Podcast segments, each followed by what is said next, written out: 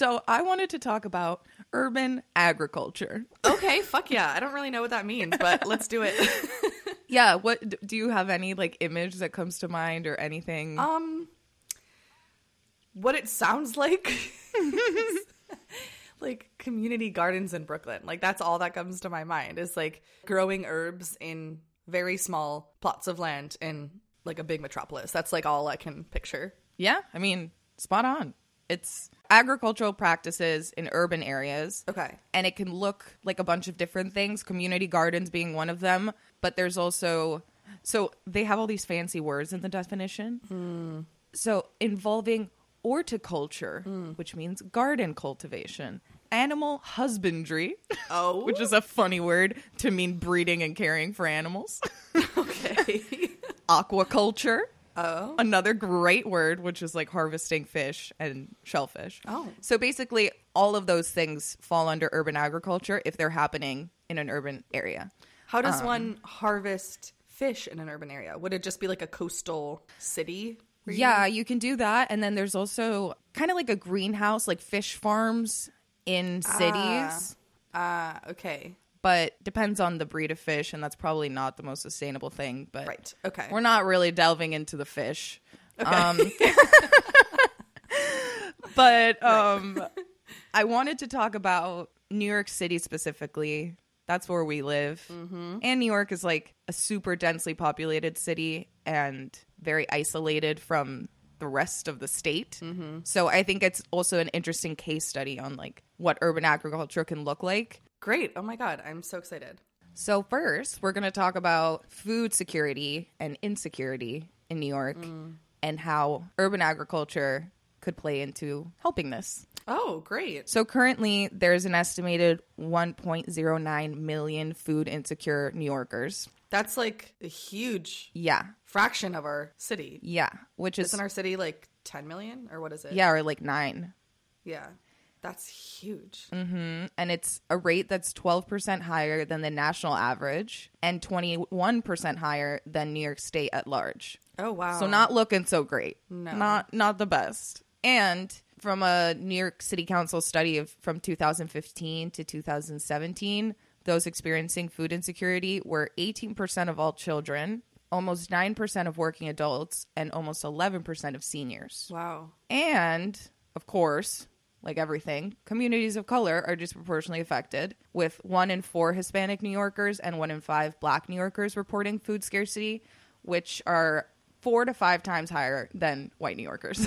Wow. A reminder that all society's problems are intersectional and environmental Yeah. justice is racial justice, is economic justice. Yes, and it's also a good example of to your point of intersectionality why color blindness is so unhelpful hmm. because if we were to just look at strictly the numbers and not take demographic into account and just be like okay like x number of people mm-hmm. are food insecure we wouldn't be able to actually target the groups that really need the infrastructural overhaul the most we wouldn't Yeah. be able to be like okay like let's give a very targeted solution or let's create a very targeted solution that addresses like i don't know i think Yeah. my mom's generation is very much one of I'm colorblind. Like, I mm-hmm. don't notice anyone's race. And I'm like, well, that's not helpful. Like, we can notice it and honor it and like appreciate it and love it and want to learn more about it and be curious about it and fucking see them for where they're at and what, you know, our white heteropatriarchy has done to them in the US over the past centuries. Yeah, exactly. And if we don't know the demographics, like you're saying, we don't know where to send aid, you know, like Right, where where where to focus our attention. Right. And one thing that I found that was interesting is in my like preliminary knowledge of food scarcity and insecurity, I was always hearing about food deserts, which is basically when neighborhoods or areas have little access to supermarkets or grocery stores, which is usually more in like rural areas where people need to drive long distances to get food. But what seems to be an even bigger problem are food swamps. Mm. And that is what happens more in New York, which is where low income communities they have like an abundance of fast food and junk food and convenience stores and liquor stores which outnumber healthy food options. So it's not a matter of like ah. is there food around, it's just what is the quality of food. right. And presumably those fast food places that are much, much easier to get to and much closer by maybe in the building next door are also significantly more affordable. Exactly, exactly. The expansion of these large supermarkets that sell things in bulk are usually processed foods, mm-hmm. which makes processed foods the cheapest and most accessible thing that you can buy. Mm-hmm. And food swamps are actually a greater predictor of nutrition related health issues than food deserts. Oh, wow. Yeah. And so it's not just, and also like you can't just replace like a big supermarket where everything's cheap but processed with a Whole Foods because people can't spend their money at a Whole Foods. Like it's it's too expensive. So Yeah. like proximity to healthy food is not the only barrier. It's also mm-hmm. the affordability, and so you have to kind of like meet in the middle of both of those things. Right. And one kind of interesting distribution of like healthy food that we can see in New York is I'm going to send you a link. The distribution of farmers markets across the five boroughs. Oh. So visually, you can see that like Manhattan has much more like clusters, mm-hmm. and Queens, for example, has like a few, but they're very spread out, and there are areas that have none. Mm-hmm. Number of residents in each borough per farmers market. Manhattan has there are forty three thousand people per farmers market. Okay. Brooklyn is 58,000 people per farmer's market. Queens is 109,000 people per farmer's market. Wow. The Bronx is 56,000 and Staten Island is 158,000. Yeah, Staten Island in this infographic is only showing three Yeah. farmers market, so that that makes sense. Exactly. So not only does Manhattan have like a better ratio, but mm-hmm. they're also much better distributed. So even if in Queens it's still a terrible ratio, but it's not really like there's 109,000 for each farmers market because some people would have to like travel so far mm-hmm. to get to one that there are just people that never would go to a farmers market. Right. And also, compared to Manhattan, with the exception of Staten Island, all boroughs have more black people and fewer white people compared to Manhattan. I see. So it sounds like the borough with the best people to market ratio is also the whitest borough. Yes. Okay. Yes. And then when we think about green spaces, like parks and gardens, New York City, predominantly black and brown neighborhoods have significantly fewer trees and green spaces. And this creates something called urban heat islands, which means that the air temperature can be two to four degrees warmer in those Holy neighborhoods shit. than in other areas. And the difference in the surface temperature can be like many, many times that. Holy shit. And there was an example of over the summer of 2021, on the same day, the sidewalk on a tree covered block on the Upper West Side measured 84 degrees, and the pavement on a treeless lot in East Harlem measured 115 degrees. A 31 degree difference just like a mile A away. mile. A mile. Like Yeah. Yeah, for those not from the city, Harlem's not that far from like the upper west and east neighborhoods. Yeah, exactly. So it's like, oh wow, a tree does a lot, you know? a lot. And it, it just makes me think about how so much messaging in the US is always like just pull yourself up from your bootstraps. Like just mm-hmm. do it. And I feel like that message has also pervaded like the discussion around childhood obesity where it's like get exercise, like get 60 minutes of play, like mm-hmm. feed your kids better snacks, like da da da, like whatever else. Like it makes the kids feel guilty about it and it makes the parents feel guilty about it. Mm-hmm. But as you just said earlier, like food swamps Yeah. are a better predictor of nutritional deficit or, or Yeah. issues than food deserts. Presumably a better predictor than weight too. But it's just like it's these bigger environmental factors that have much more to do with whether our kids or anyone Yeah. in the city is like getting what they need. And it sounds very true for this sidewalk microclimate example too. Like if your place to play is like an 115 degree lot versus a park, I'm not running around outside. you're not running around outside. Like leave alone even the like gun-free neighborhood argument that like for better gun restriction. Like if your park is safe but fucking roasting, like no one's going outside and getting play. Yeah. So it's just like it's not the kid's fault and it's not a parents' fault. It's like these big infrastructural barriers. Yeah. All I have to eat are chips, and all I have to play is a concrete lot. Like, no. That's fucking roasting. Yeah, like like oh my god. Yeah, it might be better for you to stay inside if you're like gonna possibly faint. yeah, Like, honestly. Oh my god. And so yeah, so it's like these low income communities have access to 21% fewer parks hmm. than those living in high income areas. And along racial lines, neighborhoods of color have access to 33% less park space than white communities. 33% less. And the parks that are in neighborhoods that are predominantly people of color are on average 7.9 acres compared to an average 29.8 acres in white areas. Fuck. So the parks they do have, teeny tiny. Yeah. Damn. I mean, like we all know the that Central Park, or you and I know, but mm-hmm. for listeners who don't, Central Park is absolutely massive and is like sandwiched between Midtown and then the Upper East and Upper West side. So that kind Yeah. of that checks out to me. Yeah. And the upper west and the upper east have much more length of the park that they access Yeah. than like Harlem right on top of the park. Right, right, because the park is a long rectangle. Yeah. So if you're like, you could be close to either like a three block stretch of park, Yeah. versus like your entire neighborhood. Exactly. And this lack of like green space is not just, oh, it's pretty and a place to play, but it means the higher temperatures. It also means mm-hmm. higher air pollution and health problems like asthma and cardiovascular disease. Kids in the Bronx are much, much more likely to have asthma than anywhere else in the city. Mm-hmm. So it's like, it's not just, well, I want to park because it's cute. Like, no, Right. it really has like real effects. That's so interesting too, because of just you know us living through a pandemic that is a respiratory virus. Like, Oh, yeah. it's just the domino effect is so crazy to think about. Like, okay, so now maybe they have like lower bone density or like malnutrition issues because they're like just eating chips and they can't go outside because it's so hot and it's not Yeah. gun free. And they also have asthma, and there's a global pandemic. Yeah, and, and uh, and, and there's just- no healthcare. you're sorry. it's like Jesus fucking Christ! It really snowballs. I know it's it's wild how much everything is connected and everything snowballs, and also heat. Extreme heat is the primary weather related cause of death in the United States. Wow. Yeah. And the racial discrepancies in deaths are so high that black New Yorkers are twice as likely to die from heat exposure than white New Yorkers. We're not in like you said New Yorkers, right? Like Yeah. black New Yorkers are twice as likely. Yeah. Okay, because we're not in Death Valley. We are not in Scottsdale, Arizona. We're not in Australia under the hole in the ozone. Right. like sure, in 20 years we might be somewhere that hot without having moved. However, I guess I don't think about weather related deaths often, but mm-hmm. this isn't a place that I associated with like heat deaths. That's just crazy to think about.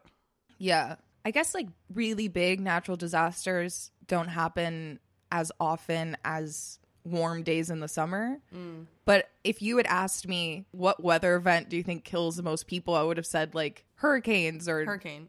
Yeah, because I think it's like, especially with both you and I, I know you were in Spain at the time, but you did have like a foothold in the US and mm-hmm. we're here often. And we both grew up during and in the aftermath of Hurricane Katrina. Mm-hmm. And then also kind of saw the changes the city was making to hopefully prevent similar destruction in the case of an equally disastrous hurricane in the future.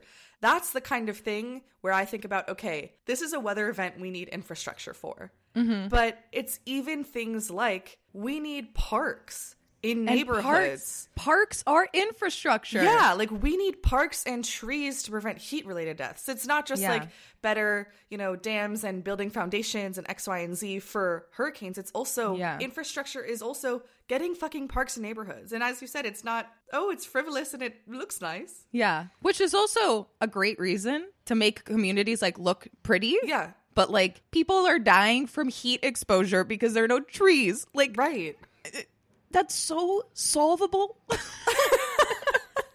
and we're not even done. People of color are exposed to more air pollution from every source. So that includes industry, agriculture, all manner of vehicles, construction, residential sources, and even emissions from restaurants. So we need more trees there, even more trees. Yeah, like double the trees that white neighborhoods have, if that's the freaking case. Yeah. And when thinking about resilience, um, you mentioned hurricanes and how New York has been affected by several like damaging hurricanes, not to the same degree as like New Orleans. Mm-hmm.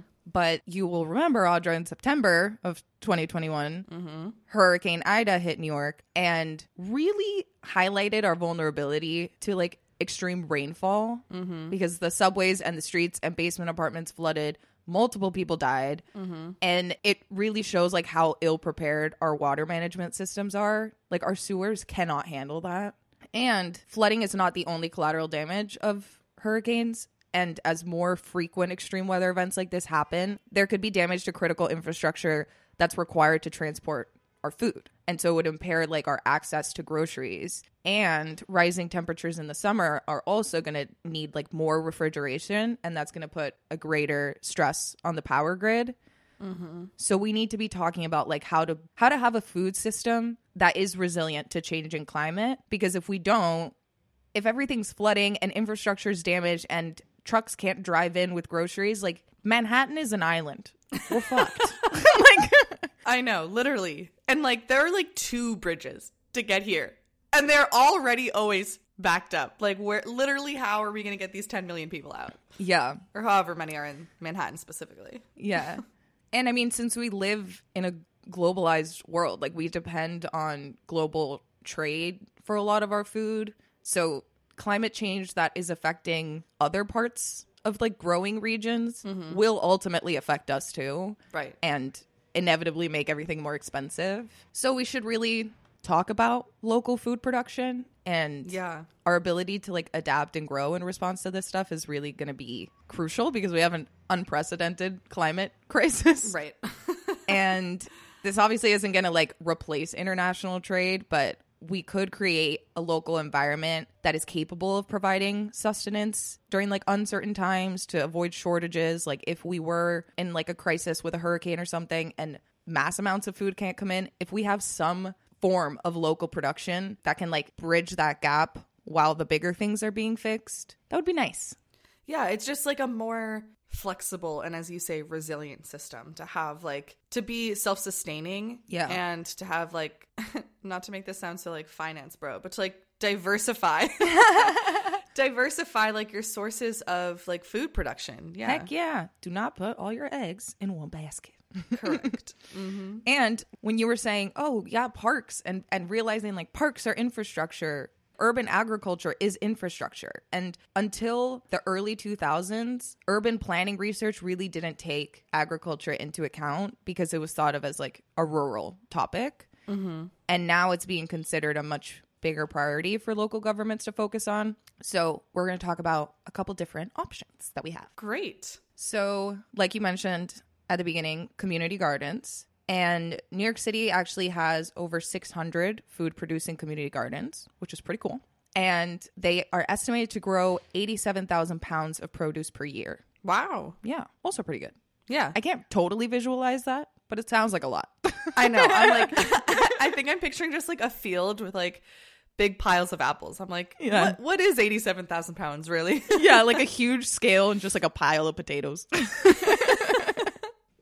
they also obviously add more green space, improve air quality, build community, which is very important, and they increase property value. okay, you just mentioned building community, and I was listening to a podcast yesterday about how so many community spaces over the past century have just kind of fallen off as mm-hmm. we've become more like work oriented and as we've sort of bought into the idea that like work should be your sense of solidarity and identity Yeah. and passion. Yeah. And now things like rec centers or community gardens or bowling clubs and PTA, like they're all falling off as we try and like find fulfillment within ourselves and within our family and within our job.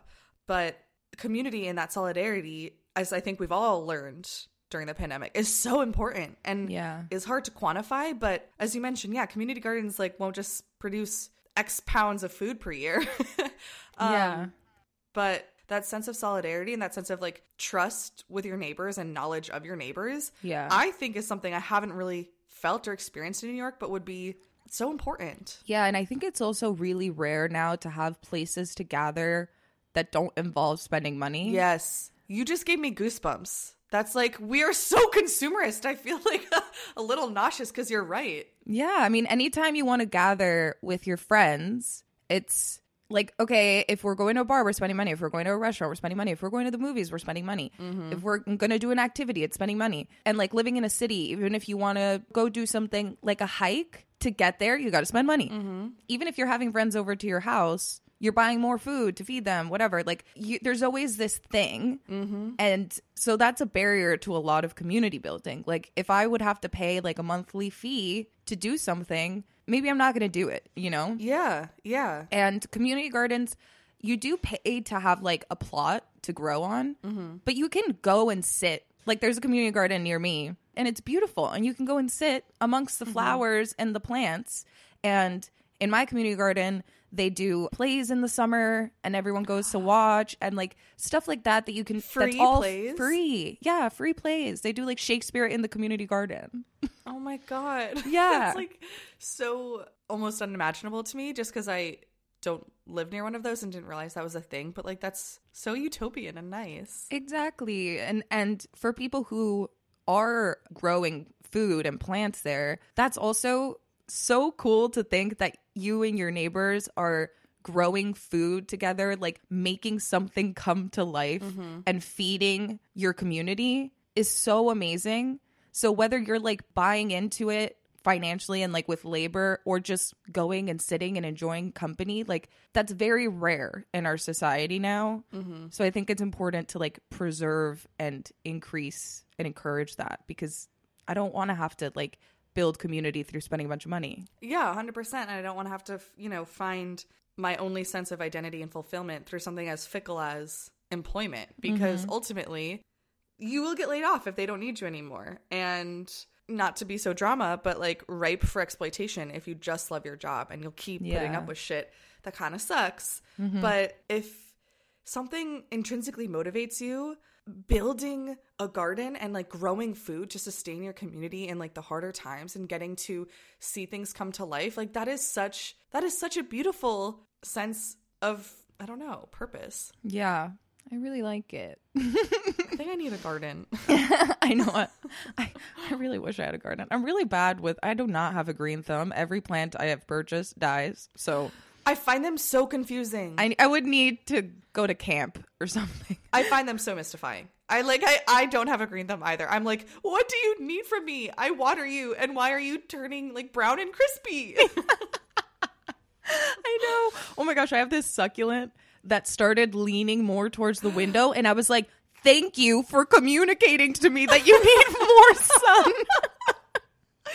Cute baby succulent. and then I moved it and then it got straight again. I was like, "You're alive." wow, It's fascinating. oh my god, So cute. so cute.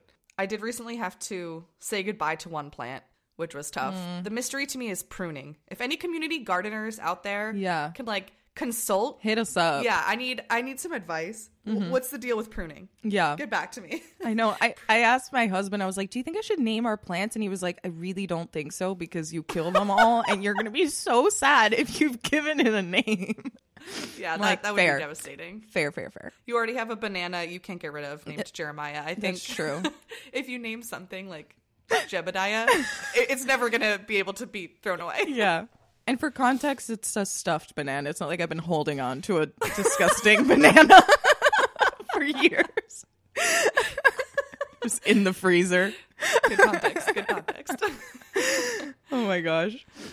Anyway, anyway, So, parks and gardens at the ground level are also really great at capturing carbon mm-hmm. and heat and flood water. And since we have a terrible sewage system, if we had a bunch more parks, it would really lessen the burden on our sewage because it would just get absorbed. that makes so much sense.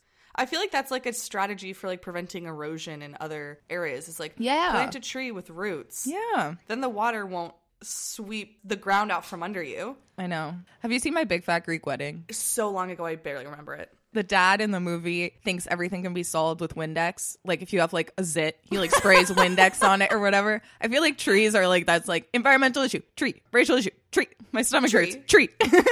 I, I recently was having like bad anxiety and I sent you a voice note and I was like, I think what I need to do is just start like touching trees on my walks. And you were like, Yes! for sure, for sure. Anxiety, tree. It's perfect. oh my gosh. Um, but one interesting thing I learned about because I was like, okay, duh, let's just put community gardens everywhere. Mm-hmm. But apparently, there's a bit of an issue in urban areas to find clean soil because it can be high in contaminants and low in nutrients. And that usually is because we use land for both industrial and residential properties. And the neighborhoods that most often have both industrial and residential are low income communities of color. Say it with me, everyone. this is what we mean when we talk about like institutionalized racism. Yeah, I think yeah. my mom and dad have a very hard time admitting to being racist or standing by while racist policies and practices persist because they're like, my dad led in the first black man to the Buffalo Country Club. It's like, first and foremost, that is barely going the speed of traffic, if at all. And that was your dad. So I don't know that that counts. But second of all, I don't really care if Yeah. you. I mean, I obviously do really fucking care. But what I mean is, it's not the fact that you don't say the N word that makes you not racist. Congratulations. That's so mm-hmm. easy. The bar has got to be a little higher and has to be mm-hmm. higher in the sense that we have to be looking at communities where we're like, okay, you're in a food swamp. You need like slightly cooler places to play and better access to food. That's the institutionalized disadvantage that we're talking about. Yeah. And like, I guess inevitably, like them living in residential plus industrial yeah. neighborhoods. Thinking about your dad's comment, I can't remember the name of this video, but I'll find it and I'll put it in the show notes. We watched this video in one of my classes that was comparing being anti racist to dental hygiene. Mm. and it was like, if you brush your teeth once, you would never say, like, five years later, well, I brushed my teeth five years ago. My teeth are clean. right, right. You have to do it every day to maintain it. yeah. And so when you think about anti racism, we can't just be like, well, I studied this, or I did this one thing, or I give to this charity. It's like your teeth are fucking dirty and you need to floss. Yeah. Keep up. Come on, man. Get a tongue scraper. For real. okay. Contaminated soil. So the hazard of this is that it can just get absorbed into the food mm. that you grow in the contaminated soil, and you can transfer it to those who eat it, and farmers could come into contact with toxins either by touching it or breathing it in. Mm. So not the best. However, mm-hmm. infrastructure once again is so mm. cool and can fix this. Say more. So some soil can be like treated to clean it or whatever, but I think that's really expensive and mm. not always like possible in like grand scale. Okay. But on a small scale, you can install these like raised beds where they put like concrete and like different mesh and then new soil on top. I see. So you don't need to rely on the existing soil underneath it. And that the raised bed would still help the flooding issue you talked about in the sense that with it being exposed to the elements, it's still going to inevitably absorb some of that water. So it's mm-hmm. so that the water doesn't instead flood our subways, right? Yeah, yeah, yeah. Exactly. So it's just putting like a new chunk on the old chunk. Okay, got it. Um, you could also install a greenhouse, which wouldn't have the flooding benefit, but you could still grow food. And have you ever heard of hydroponics? No, I can't say I have. Hydroponics? So it's basically a system where plants can grow without soil in like nutrient rich water. That is so fascinating. I know. I'm picturing like a little bathtub of Literally, plants. that's what they look like. It's so cute. And so they they still need like something to support the roots. So there's like different materials you can put at the bottom, and then they just dump a bunch of nutrients into the water, and the plants just eat it all up. That's insane. It's so cool. And so it's like a little more expensive to set it up, and it takes a lot more care to maintain it. Mm-hmm. But it takes up less space. It uses less water, and the produce grows faster. Okay, that is a little bit counterintuitive at first to think that Right? it requires less water because I think when you're thinking about a big vessel full Yeah. of water, you're like, well, Yeah. that must be more than somewhere where the water is actually just soil. Yeah. But I guess it makes sense because when you're watering something, some of that is not going to reach the plant's root. Exactly. So it's not super efficient. Okay, wow. Yeah, it's not going to maybe reach the plant's root. And since the plants have like all these necessary nutrients and it's like a very controlled environment and they're growing so much faster, it's like less water per plant. However, there are some like criticisms of this that like when we talk about like animals and like how animals in cages for farming spread diseases a lot faster than if it's like cage free and roaming around. Like, wouldn't that be the same mm. for indoor farming where like all the plants are really squished together? Like, if there's one disease or something, that it would spread a lot faster. Yeah, that's a good point. I feel like people who don't or haven't had tussles with houseplants before might not know that plants get diseases too. Yeah, yeah. And they don't they don't um use pesticides in these like hydroponic things because they're super controlled so they don't need to use it and there are like no bugs coming in or whatever. But if for some reason there was some sort of contamination, it would probably spread really quickly. Yeah. I don't know how likely it is that that happens, but well, that's one concern. And then the other one is we don't really know the long term effects on our microbiome of eating food that like didn't grow in soil and was like given nutrients kind of like mm. artificially. Yeah. So unclear. That's a really good point, and I think that it's something I've been thinking about at a very shallow level because I'm a complete and utter layperson when it comes to biodiversity and climate change and all of that.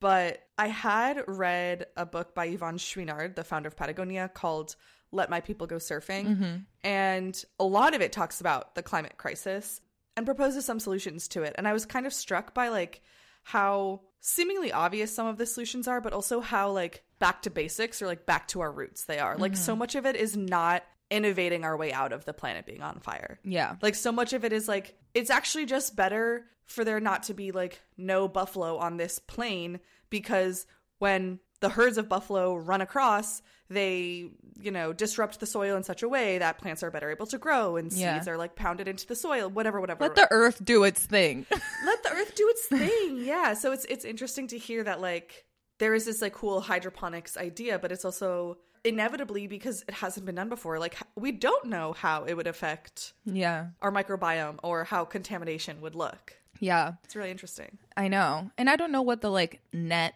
benefit of either thing would be, but I think when I consider lack of land in New York City or in any city, should we have these systems that are like man-made and more controlled in order to just produce food instead of doing nothing because I don't know how possible it is to like restructure our whole agricultural system mm-hmm. in the way that we idealize it. So is it like something in the right direction of something I don't know. Like I'm not an expert. I'm not an expert, but Yeah, what's the trade off? Yeah. I don't know. I just find it very fascinating that we can kind of make certain things adapt to the fact that we live in cities and that's not going to change. Yeah. And it shouldn't change because it's better to live in cities for environmental reasons, even though that feels counterintuitive. Like it's much better use of energy to live all close together than like single family homes mm-hmm. that take up a lot of space and it's like a lot of transportation of resources to each place. Yeah. So, all very strange when you start thinking about infrastructure and energy and all this stuff. It's crazy. Yeah, and so much of it is counterintuitive. Like even what you Yeah. just said about how it's like it's actually much more efficient resource wise to Mm-hmm. be in a city. That just like it doesn't that's not my first instinct, but it yeah. makes sense. Yeah. Especially when you like walk around New York and you're like, You're like, am I really doing something good for the planet? Yeah. This feels this is bad. feels dirty. yeah, and I'm near the East Village area, so I feel like I'm, which I love because Mm-hmm. the food fucking slaps. but a lot of times, I don't know what day is trash day. I think it's every day. I can't confirm. Basically, I feel like I'm always walking around just like huge mountains of trash bags. Yeah. 100% of the time. Yeah. And it's it's weird to think that like, hey, like this is the environmentally right choice to live here. I'm like, I'm in a trash mountain. Yeah.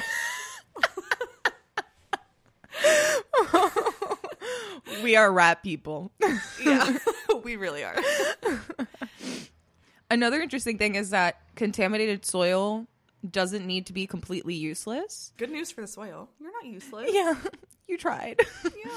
So, the U.S. Environmental Protection Agency says that plants that produce fruiting bodies, like tomatoes or berries or apples, are more appropriate to be grown in soil that might be kind of contaminated because the final thing that you eat is so far away from mm. the contaminants that it's like less likely to contain it. While root vegetables that are like surrounded by the soil are much more likely to absorb the toxins. So, you could still use certain plots of land to grow a bunch of berries and it won't be that big of a deal. That's great. So that seems cool. Another cool type of garden are school gardens. School gardens? Yeah. So apparently there are like almost 1,800 public schools in New York City. Okay. And at least 700 of them have school gardens. Oh my god, I had no idea. Yeah. And this is obviously like great for the kiddos, cool education, outside, especially for kids that like might not learn great in a classroom. If you're doing mm-hmm. like science class outside, like actually getting to touch things and grow things, like I'm sure that gives like a good diversity of learning styles. Yeah. But it also produces food for the community, which is awesome. And I just don't really get why we don't do this in every single school. I know. I'm remembering in first grade we had like class guinea pigs, and I'm like, maybe we should have had a class garden because you get the benefits of like hands on outside of traditional learning structure classes where you're yeah. interacting with something that isn't like a book or a screen. Yeah. but then it would also be so productive. When I was in kindergarten, we had a school garden and like each grade had like a little plot. And so we would like grow lettuce and radishes and we'd get to like go check on them. And then when they were done, we'd pick them all and we'd all like split up the food and take them home. And I'd be like, Mom, here's my radish. Let's add it to the salad. And it was so fun. That is like the sweetest, cutest thinking thing I've ever heard. it's so cute. I love picturing baby Ellie being like, Mom, my radish is. I grew a oh, radish. I did it. I'm so amazing. and like we already have like those plots already, like the schools are already built. Mm-hmm. And if you use like part of the concrete playground and just turned it into a garden, you're adding green space to communities. Mm-hmm. You're absorbing heat, you're absorbing water, you're producing food, you're giving kids like a fun education, you're making the neighborhood look pretty. Like easy peasy. Win, win, win, win, win, win. Why are we not president? What's going on here? we should be. I know. Can we, can we be co-president? Yes. To, like split the hours. A thousand percent. Okay. Thank God. Split the hours. I'll take all the Spanish speaking countries for diplomacy. Like, Perfect. it'll be fine. Perfect. And then our last like type of infrastructure are um, vertical gardens and green roofs, Okay. which are also super cool. And Chicago's actually kind of like the hub of urban farming. Oh. yeah, they like have a lot of vertical farms and rooftop gardens, and that's super great for a place like Chicago because it gets real fucking cold. Yep. and they can produce fresh produce through the dead of winter and like cut all the transportation costs, you know? Like it's already in the city and their facilities are able to harvest up to 26 times a year, which usually you wouldn't be able to do that much because in the winter mm-hmm. normal land is just covered in snow. Right. Or like in a really hot place it's hard to grow or all that stuff. And it uses 85% less energy, one tenth the water than traditional farming, and they've eliminated pesticides and herbicides completely. Wow. And they're also pretty attractive to investors because they use LED low energy light. And so there's that and like the growing demand for local food. So it's kind of like gaining a lot of traction investment wise. And they're really like green roofs are great because they effectively like replace the loss of land that a building does. Yeah, yeah so yeah, you just yeah. like put it on top and then you get best of both worlds. Best of both damn worlds. And like New York City space is not really what we're known for. So Yeah. let's use all these buildings we have everywhere, Yeah. cover them in gardens. A hundred percent. I love that they don't use herbicides and pesticides. I think that's something that Yvon Chouinard also talks about. Is like they kill like I'm gonna make up a number. no one quote me. To his book in the show notes, but Always check our work. yeah, please, you be our fact checkers, listener. but it's it's like a, a vanishingly small percentage of pests that pesticides actually kill. It's like ten percent. Oh, like wow. some, something like microscopic. Yeah. It's like the most useless like way to just bombard ourselves with contamination at to no end. yeah. But yeah, so I, I and probably kills a lot of like the good bacteria in the process. yes, a hundred percent, and then it ends up in our in our water and all this shit. So it's nice that I don't know that anything requires pesticides, but I'm glad green roofs don't. Well, the like vertical gardens that are covered don't. Green roofs that are exposed Oh. would need it, probably. I don't know. I'm not sure. But Hmm. I think like the vertical gardens are kind of like the hydroponic thing where they're like in a controlled space. Yes. So right, I think if they're out exposed to the elements, maybe they I don't know if they need them. I don't know if any plant needs them, but I think they might still be used. I have a question about the vertical gardens. Yes. I don't know what the word is. Is it a trellis? Like I'm just picturing a bunch of plants in a room in rows. like a library but just plants. Do you know what I'm thinking? Like or is it just like they're I'm going to show you. Okay. Oh wow, okay. I'm looking at a picture now and it does look like a vertical garden dedicated space. That's really cool. it sort of looks like I'm just trying to think of a way to just describe the like apparatus Yeah. on which the plants are growing, and it feels like those spinning shelves at like Claire's, Yes. where like they hang earrings, but Yes. it's just all plants. Yeah. Like, Exactly. okay. And so they can just be kind of like stacked. There's also other ones that are more like shelves looking, like a library. And so they can you can just put so many more Yeah, wow. in a space. But the green rooftop gardens are kind of similar to ground level gardens. So they can also do all the same benefits of like with increasing precipitation levels and rising temperatures, also covering rooftops either fully or partially in some sort of vegetation provides better insulation Oh. than a barren surface, which conserves energy and reduces noise pollution, which in New York would be I mean, lovely. the number of times I'm editing our podcast, being like, "Well, here are some sirens. Here are some more sirens." Mm-hmm. Lovely mean, I get- background noise. yeah, I get as much as I can out, but you and I always say that's life in the big city. Yeah. and uh, we're gonna have sirens in our episodes until every building is covered with a green roof. I guess yeah, exactly. Mayor Adams looking at you. you get used to it, but yeah, every single night you're like, I might as well be on the street. Like I might as well be standing on the sidewalk. This is so damn loud, and the buildings are so old, and the walls are so thin. I might as well sleep outside I might as well. under the stars Yeah, amongst the trash great. bags. How does it? How does it affect? Like, does it just like intercept noise or like sound waves? Like, how do green roofs help with noise pollution? I think it just absorbs the sound. Yeah. Like when you put padding in like a music studio or something mm. rather than when you just have like barren walls or when you put like a rug on the floor, you know? I don't know the mm, yeah. science of sound, but I think it just it helps. Right. I know. You and I, maybe we should, when we're recording in our little makeshift studios, just have like big, gar- Big gardens, next to us. a little hedge surrounding us. Improve our noise quality for you all. Yeah. There's this really cool company called Gotham Greens, and they have locations around the US, and they have three of them in New York. And they produce year round, they grow more produce per square foot compared to conventional farming, very similar to the ones in Chicago, and use less land, energy, water, all of this, and produce less waste, which is great. Hmm. And they use like machine data analysis to monitor the progress of their crops. Like, Wow. so fancy. and they have a location in Gowanus that's on top of the first Whole Foods ever in Brooklyn. Wow. And it's the first commercial scale greenhouse farm integrated into a supermarket. So Whole Foods sells the produce that's grown directly on their roof. And that cuts out like transportation costs, packaging costs for like both Whole Foods and the environment. So, like, talk about shortening the distance, you know? And then hopefully, I mean, I don't know, I don't know that any like private company is ever really incentivized to pass that saving along to the end consumer, but theoretically that would be cheaper if you're not if your apple or whatever is being grown on the roof isn't also associated with like Yeah. gas for the truck that got it here or packaging Yeah. for the pallet that got it here. Yeah. Theoretically, it would be a little bit cheaper too, and hopefully more affordable for those people in food swamps, as we were saying earlier. Yeah, and that's why it's like, okay, so this is on top of a Whole Foods, but can we put it on top of a cheaper grocery store and Yeah. and have that relationship that you're saying of like not having to pay as much for produce because it's right upstairs and like let's just implement that. And like I think the grander the scale of all of this, the cheaper it'll all become.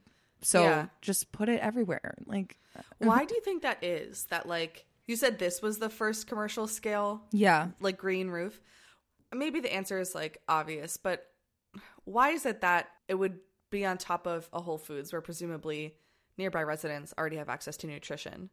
Is th- is that more like proof of concept and like now we can roll it out to other places? Yeah. But it, it's just interesting that it's the first place this garden kind of pops up as somewhere that is not necessarily the most sorely in need of it. Yeah, I would I would guess that it's proof of concept and also it's a private company that you know like needs to make a profit and Mm-hmm. and maybe they actually sell it at a premium. Who knows? Yeah. To be like I'm supporting local food and whatever, but now that we know that like that can work, Yeah. it doesn't need to be this Gotham Greens company. Like other companies can enter this market or like the city can provide things. So yeah, like the first one is there, but I think it just shows us that it like works and they Yeah. they didn't invent gardening, so it's it's really cool as a concept though to think that like uh, I don't know. I feel like farmers are like, yeah, like I grew it here and I'm eating it here. Maybe it's less novel to them, but it's as a city dweller like crazy to think about like the building I'm buying my apple in is like also where it grew. That would yeah. be crazy. Yeah, exactly. I think like in food swamps, if your concern is money and you're just like trying to feed your family, I don't want to speak for everyone, obviously. I'm trying to put myself in that position and thinking like I wouldn't really give a shit where the lettuce came from. Mm-hmm. I would just be like, what's the cheapest lettuce if I'm getting mm-hmm. lettuce? While somebody Yeah. that can like get food anywhere and has that like agency of choice can be like, oh, I will pay the extra money to get this fancy lettuce and I'm going to serve it at my dinner party and tell everyone that I got it this roof garden and I'm so much better than you. Like, Yeah. so, but excitingly, in April of 2019, the New York City Council passed Local Law 94, which requires all new commercial and residential buildings to be covered by either solar like electricity generating systems or green roofs. Fuck yeah. But this is all just new buildings. I'm like, why can't we push for like all buildings? I know. it's exciting that new i mean there's always construction in new york so it's exciting that new Yeah. buildings will have to do this but i feel like older buildings are probably the most like energy wasteful buildings anyway mm-hmm. so i think it's progress progress. Be- yeah. but it's also like where are new buildings being built fancy neighborhoods? Are they in neighborhoods that are being gentrified? Like where are they? Who gets to live there? Who gets to benefit from these gardens? So like let's let's do old buildings too. Yeah, that's a it's such a good like public policy thought experiment. I mean, I know it's also this is real life. It's it's not a thought experiment. But how do you get buy-in from the community and from the people managing or the landlords or the owners of the older buildings to participate in something like this? Because it really would be to their advantage. I think that maybe like Yeah. retention rate of residents could be higher if like they have that sense of community and a community garden. On mm-hmm. top of the fact that your building will be more energy efficient. Like mm-hmm. this is this is like a win-win, but it's it's the rollout of it, the public policy element of how to get that buy-in, how to start with the older buildings. Mm-hmm. Yeah, I I can see why it's easier with I guess it sounds like local law 94 to implement this for new buildings and old buildings because there's a bit more activation energy, I guess there. Yeah. I think that we can like attract investment if it's like packaged well because Gotham Greens, for example, their sales like surged during the pandemic Wow. when like national supply chains were upended. Clearly there's a need and economic demand. And the CEO raised $87 million in capital, in like new capital during that time to continue expanding their network Holy fuck. in addition to the investments in Gotham Greens, there's been like this suddenly hyped industry where investors have poured 1 billion in just like 3 months into these kind of projects. Wow. There was like a merger announced in late 2020 of a greenhouse tomato grower that's backed by JD Vance and Martha Stewart. And like there's obviously a boom in the industry and it's seeing major investments. And I'm like New York capitalize on this opportunity. Yeah. raise private funds for more green roofs. Like taxes are not the only way to raise money. Yeah. get rich people to spend money on green roofs. Yeah, I just wonder if there's a way because maybe it'd be hard to require old buildings to do this in the same way that you can more easily sort of require newer buildings to do it since like you're already going to be doing some sort of like construction anyway. Mm-hmm. But i'm sure there's some kind of incentivization system beyond just like the direct benefits of having a green garden but also like mm-hmm. I mean, I don't know. I don't know what it would look like trying to incentivize New York landlords to do something, but yeah, those private funds could go really far. yeah. I also wanted to tell you about this really cool program that's called farm school nyc and it trains local communities in urban agriculture to like build more self-reliant communities and it focuses on the intersection of food and racial and economic justice and they like just teach people how to farm and it's so cool and i want to do it Are we gonna do it? Yeah, I'm like, I, I hope the next sentence out of your mouth is "so we're doing it." so i signed us up hope you're free tomorrow at four starts tomorrow. Farm. I'm looking it up. Farm. Why did I just spell school with a K? Farm school. Maybe I thought it was like one of those like really cheeky like. or maybe you need to go back to school Yeah, you're right.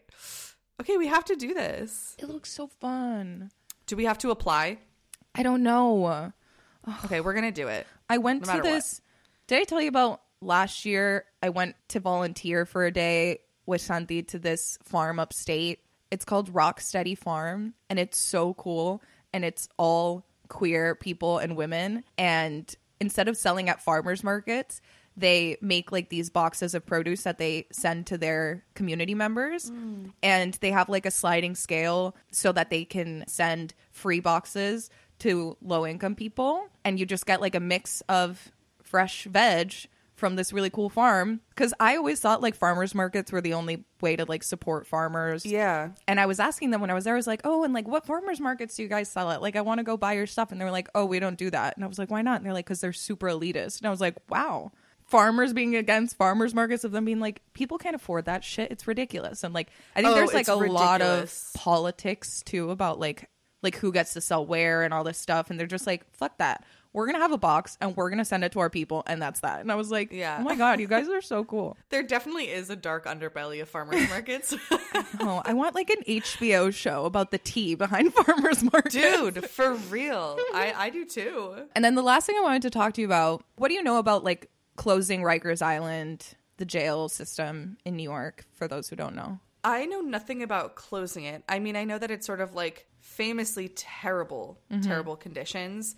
There are rooms that are supposed to be sort of like 24 hour waiting periods as your paperwork, I guess, gets processed. And then you end up being there with like no food and no chairs and just standing room for like more than 24 hours at a time. It's. Mm-hmm. Eh, that's pretty much all I know about it. I don't know anything about like plans to close it or the environmental impact of Rikers Island or anything like that. I just know that it's not our city's proudest moment. Yeah. I, I feel like I could do a whole episode on Rikers Island, but like, yeah, essentially it's a jail complex where 80% of the people are awaiting trial. So they're not even convicted of anything and they're just mm-hmm. sitting incarcerated and there's such a backlog. So they're just, because they can't afford to bail themselves out, are just sitting in jail and they haven't been convicted of anything. Mm-hmm. Not that I believe in prison either. So, but like, Yeah. But it's like even if you do, Yeah. you have to at least admit that this is fucking stupid. Yeah, and the conditions are horrible and it's really like gross and dirty and during the pandemic it was obviously awful because COVID was spreading so quickly and it's just this island with like this one tiny bridge to get there. It's so mm-hmm. isolating. It's right next to LaGuardia Airport, so you're just like constantly hearing planes taking off, which is noisy and also like I feel like so depressing to be like in jail and like Yeah. people are traveling, like people are escaping right next to you. It's just all really Yeah. fucked up. But they're closing it and it's a long process, like a 10 year process, which I think is really unnecessary, but they're closing it and going to like a borough based jail system. So each borough will have a smaller jail. So it's supposed to be a decarceration effort, not just like building new jails mm. across New York, even though there is like a no new jails movement that's like we have the opportunity to just get rid of jail. Like, let's just not build any new ones. But anyway, then it's like, okay, well, what do we do with this island? And some people were like, oh, maybe we should do a bunch of affordable housing there. And there are a lot of formerly incarcerated advocates who are like, this is not a place for human beings. We are not mm-hmm. putting the same like low income people that we've been sending to jail, we're not sending them to this horrible island to be isolated and like live in terrible NYCHA housing. Like, no, No. Enough of that. And so basically, the proposal is renewable Rikers. Oh, renewable Rikers. It's very exciting to me. so it's not turning Rikers into a tourist attraction where you go and have an audio guide like Alcatraz. Okay, great. No. what is it with fucking jails and islands, man? Isolate the scariest people of society. Mm-hmm. But renewable Rikers is like a reimagining of New York City's infrastructure towards green energy. okay.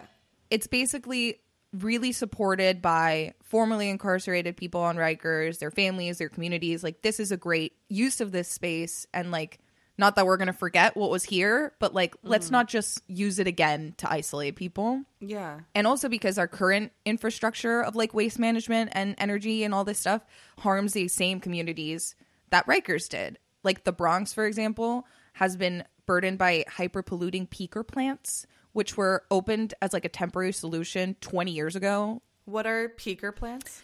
They're power plants known for peak demand of electricity. Like they're they're power plants Okay.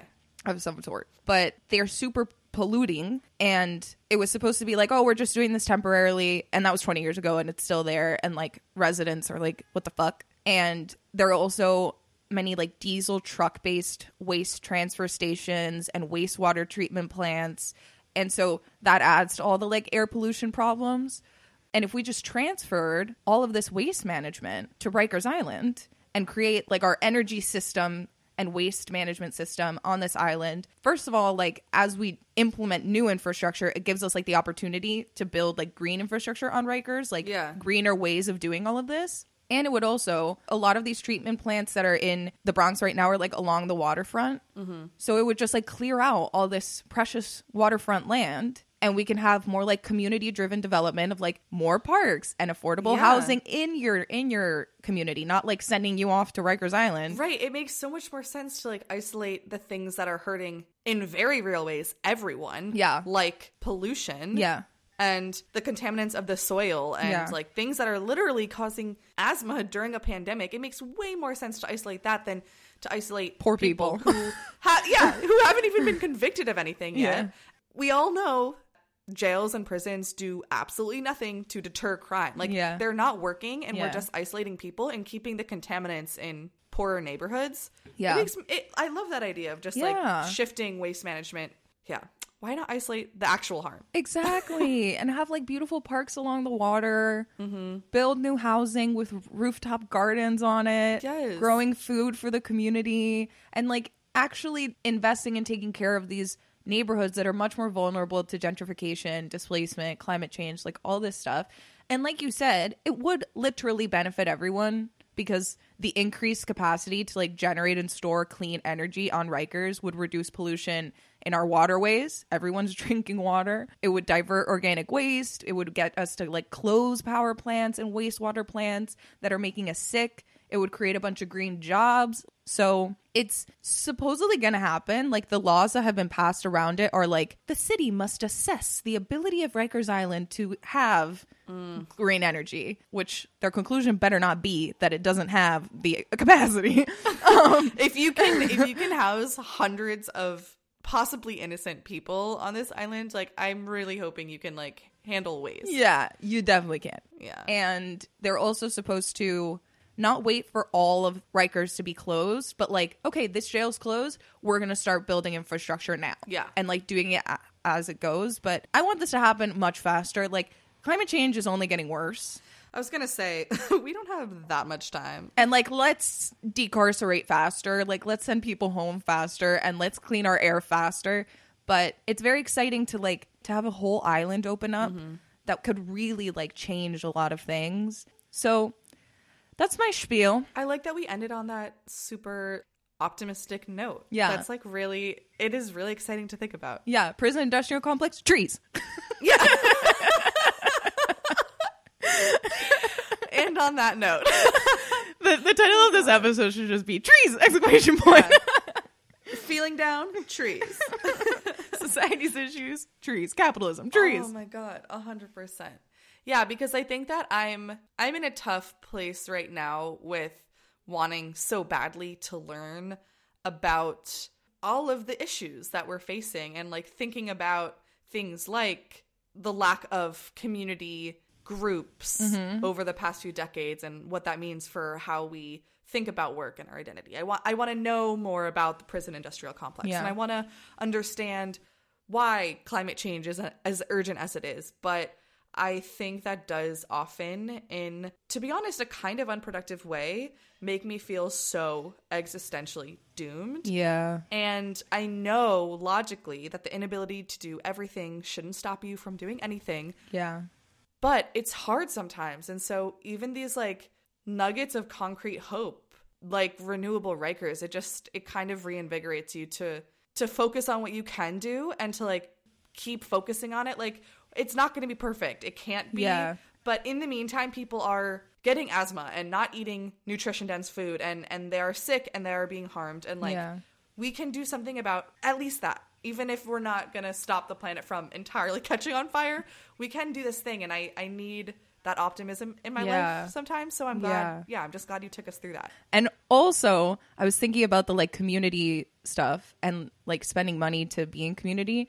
And I was realizing like religious spaces like churches and synagogues are kind of like the few places where you can like really build community without spending at least a lot of money. Like you might give some money at to the church or whatever.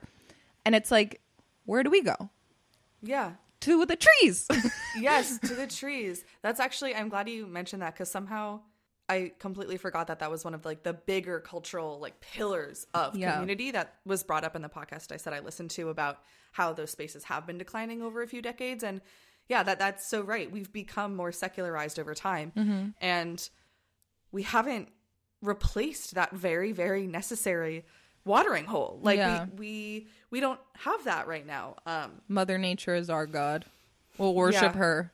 honestly i i was about to say like you and i need to open like i don't know i feel like i make jokes about us starting our own like sorority slash cult and now here i am again saying we're gonna do it but we need to start some sort of like feminist environmentalist church in new york We, have can to go. rebrand. We have to go to farm school first. They're gonna be like, they're gonna be like, oh, we're here to learn about the environment. We're gonna be like, yeah, us too. Anybody have any expertise?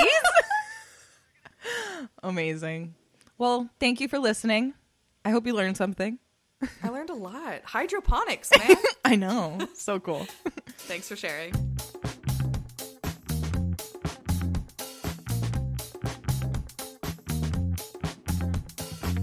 Culture Colander is produced by Elisa Nolasco and Audra Fitzgerald. Show art by Angela Cho and music by Santiago Hervella. Research for each episode is conducted independently and is for entertainment purposes only. Information shared in the show reflects the best we know at this moment in time, and there is always more to learn.